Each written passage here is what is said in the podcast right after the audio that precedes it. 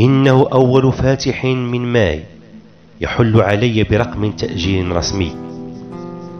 خرجت مع زميلي الغاريست لأشارك بدوري في مراسيم الاحتفالات بالعيد الأممي للعمال. جلت ببصري هنا وهناك. عشرات الرؤوس تتقدمها أياد تلوح بشكل غير متناسق في مشهد يوحي إلى أن هناك خللا ما. ألسنة تكاد تسقط من الأفواه. صراخ مدون لا يدرك مغزاه.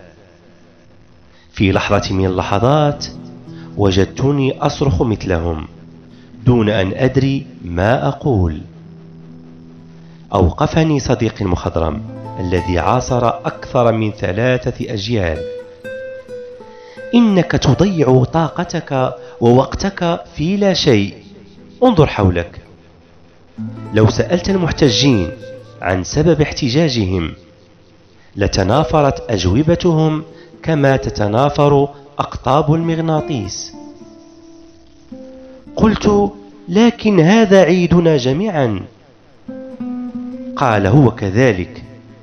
لكن لا بد أن تسأل نفسك قبل أن يسألوك. ولا شك أن يديك ورجليك وعينيك وأيضا أذنيك سيسألونك. قلت أوضح أكثر. قال إن النقابيين يصرخون أكثر مما يسمعون. وأنا لا أريد لك أن تكون بوقا في جوقة صماء. قلت دعك يا صديقي من هذا الهراء.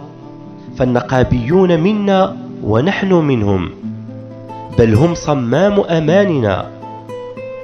قبل أن أتمم كلامي سمعت كلاما خادشا ينبعث من تكتل بشري يؤثثه لونان فاقعان.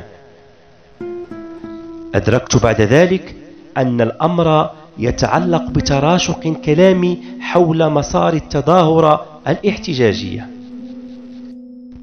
وجدتني ألتفت إلى زميلي الذي فاجأني ضاحكا إنه المشترك بينهم على مقربة من الانتخابات.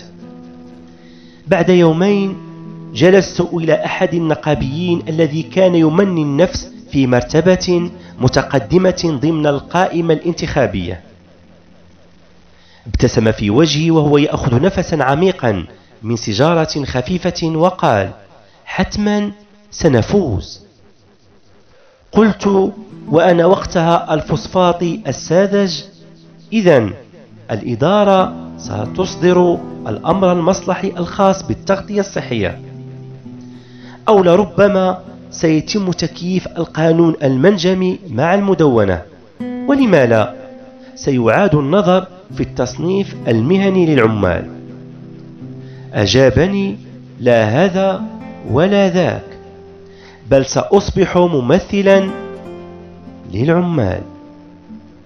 وآنئذ سأسحق كل من يتعرض إلى العمال بسوء. وفي هذا الوقت تحديدا أستطيع أن أفعل بهم ما أشاء. قلت من تقصد بكلامك؟ قال لا عليك. مجرد كلمة عابرة. اللسان ليس فيه عظم.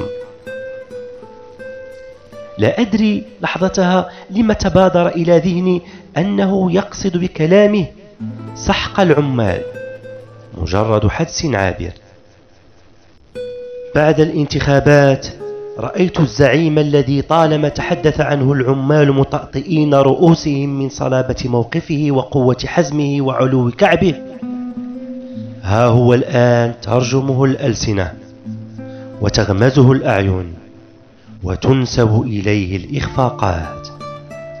إنه المسؤول النقابي عندما يموت.